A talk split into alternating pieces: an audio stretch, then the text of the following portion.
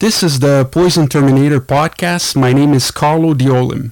Today we will talk about a study published in the Journal of Medical Toxicology. This study reports that a thirty-two-year-old woman had symptoms associated with high blood lead levels after using a ceramic M O G and maca root powder supplement.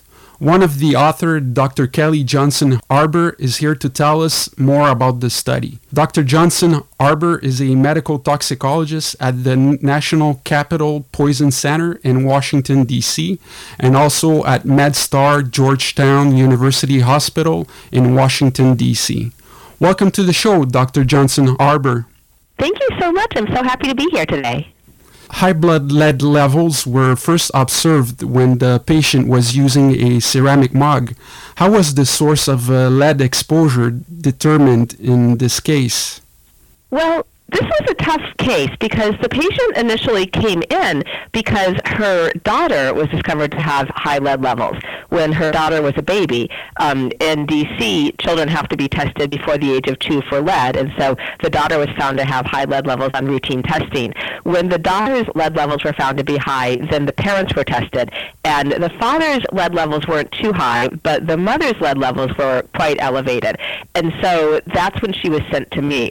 So when she came to me, we did a very careful evaluation of any potential ways that she could have been exposed to lead, and the um, one of the things that came up was we were concerned about the water.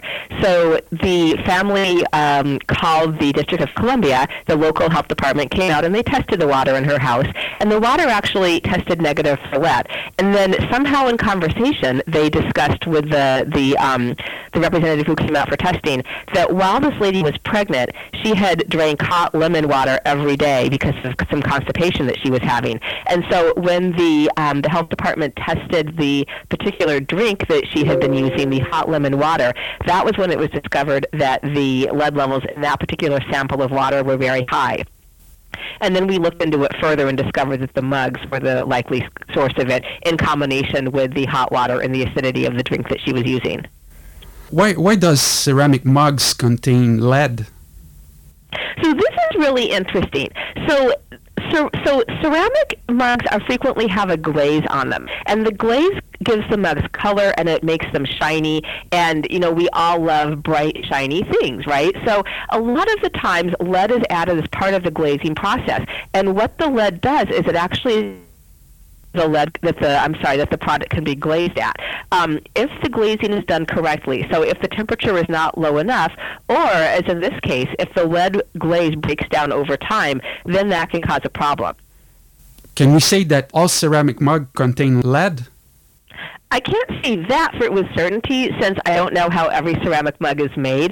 Um, the particular mugs in this case were bought at a just commercial U S retailer that many of us shop at on a regular basis. Um, and in this case, you know, the, the there was lead in the glaze, and it wouldn't have been an issue if it hadn't broken down over time. Can we absor- absorb lead contained in the mug through the skin? Not really. Lead is not well absorbed through the skin. Most people are absorbed to lead either through inhalation of the lead dust or through actually ingestion of the lead, as happened in this case. Are ceramic uh, mugs safe to use if we don't use uh, hot water? Well, that's a great question, and it actually depends. I think overall in the U S, the U S Food and Drug Administration actually has standards for the amount of lead that can be present in um, dishes, including mugs. So in general, products purchased in the U S are most likely safe. Um, and, you know, I think we just have to be wise about using products that are older, because over time the glaze can break down, any you know the, the product itself can become chipped and cracked. So the issue is that, you know, we need to be careful using older ceramic mugs, because that's when the, issue, the when the problems can happen. However, outside of the U S, it is actually quite common um, or not uncommon to hear of cases where people have been exposed to lead through use of ceramic glazed cooking vessels, um, utensils, mugs, pottery.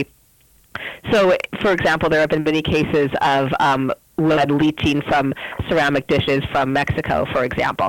So I think we, we always are concerned when I see a patient, I'm always concerned about whether they're using imported products, because those products can be much more likely to be a source of lead exposure. One year later, the patient's blood lead levels were up again. What was the reason for this second increase in blood lead levels? This is really interesting. So I followed this patient for about nineteen months, and over time, her lead levels went way down. Um, then about, I think about a year after the fact, as you said, her lead levels started to creep up again. And so again, I, you know, I started from scratch with her and her family, you know, trying to figure out what other things she was exposed to at this point. The lead levels didn't go up a huge amount, but it was enough to make me concerned that there was something else that she was being exposed to. Um, during the course of the conversation with her, she revealed that she had been using some natural products um, to try to help because she was tired. She was a new mother. She was tired. And so she was using maca powder to enhance um, her energy levels. And she had actually looked up online and found that maca powder may have lead in it. And so that's how we initially got concerned that perhaps the maca that she was using was the, was the source of her rising lead level the second time around. Is it a common thing to find lead in, in maca supplements? The supplements are generally not tested for lead, which is a problem with supplements in general because you never really know what you're getting. Maca is grown at a high altitude, and it may just be that the soil the maca is grown in is high has a high concentration of lead.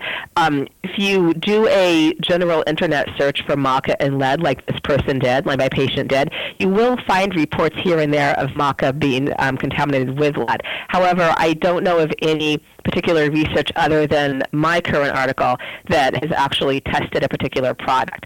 So in this case, we actually took the product that she had. She brought it into my clinic, and we sent it off for testing, and it was determined that the particular product that she had purchased, again, from a very common online U S retailer, that product did, did contain lead.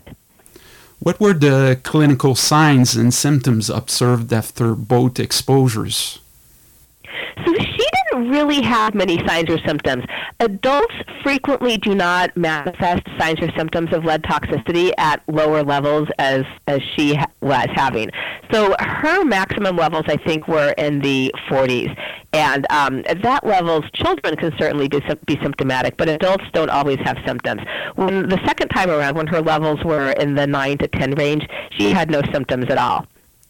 What are the symptoms that we can that we can see in lead poisoning? Um, it varies. It can definitely vary. Lead definitely is a neurotoxin. So in children, for example, children with acute lead poisoning might have um, problems with the way they're acting. So they might become very irritable. They might, in some cases, even become sleepy and comatose. Um, Lead will also cause high blood pressure in adults, so adults will frequently present with high blood pressure.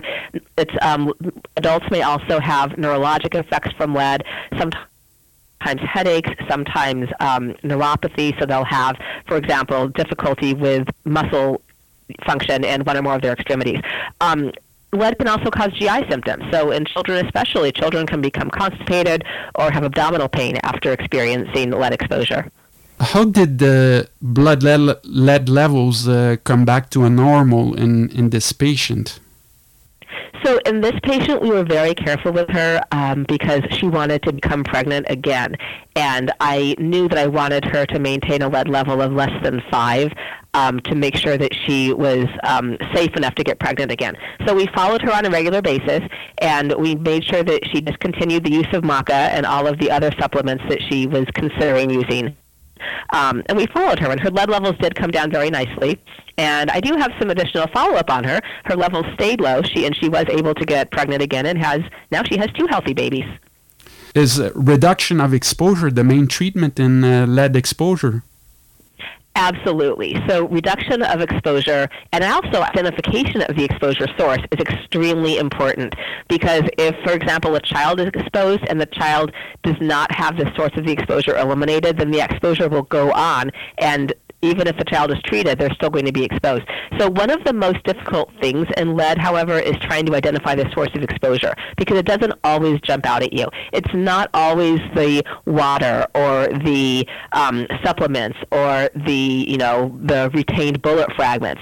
Um, lead can kind of sneak into our lives in ways that we don't really expect. Um, there have been reports of lead contamination from imported makeup. I have had patients who came in with imported spices from foreign countries that were full of lead.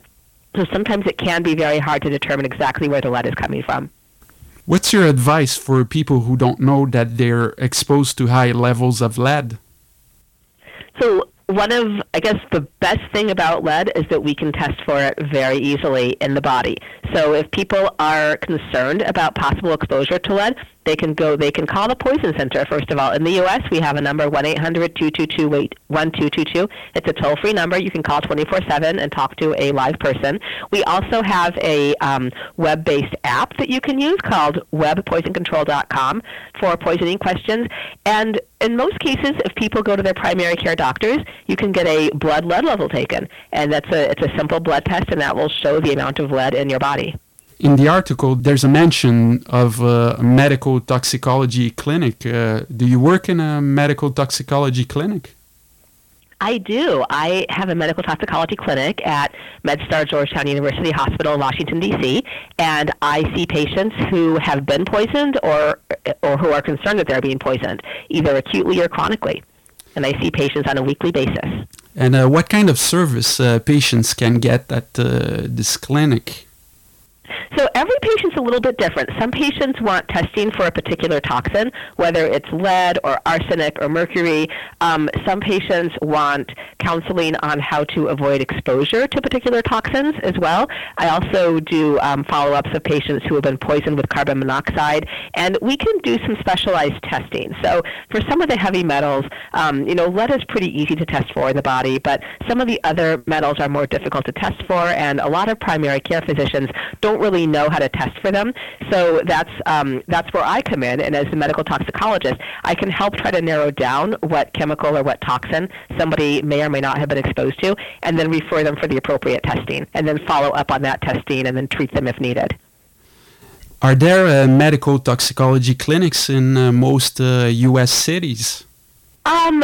Major cities frequently will have a clinic. There's there's not a lot of clinics, however. So not every toxicologist has a clinic associated with their practice.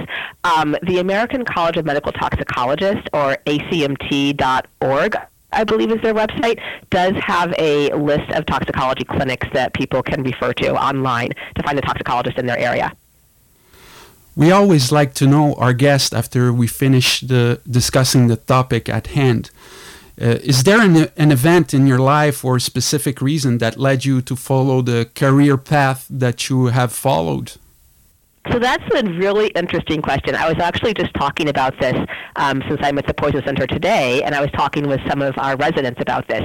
So when I was, I did a residency in emergency medicine, and one of my most interesting cases was a family who lived in New York, where I was a resident at, um, and the family, the, there, were, there were children that somehow got into some antifreeze and drank antifreeze, and they were far away, they were very remote um, and far away from any hospital, and so the antidote for antifreeze poisoning involves either a specific medication called fomepizole, which is only available in the hospital setting, or you can also use alcohol. And so in this case, we actually just gave the children alcohol. Um, I can't recall what type. I think it might have been some bourbon or something to um, to use as an antidote until they could get to the hospital. And the kids did fine. Everyone did fine. And that was when I really first got interested in toxicology and said, hey, maybe I should do a, a fellowship to learn more about it. And I really loved my toxicology practice.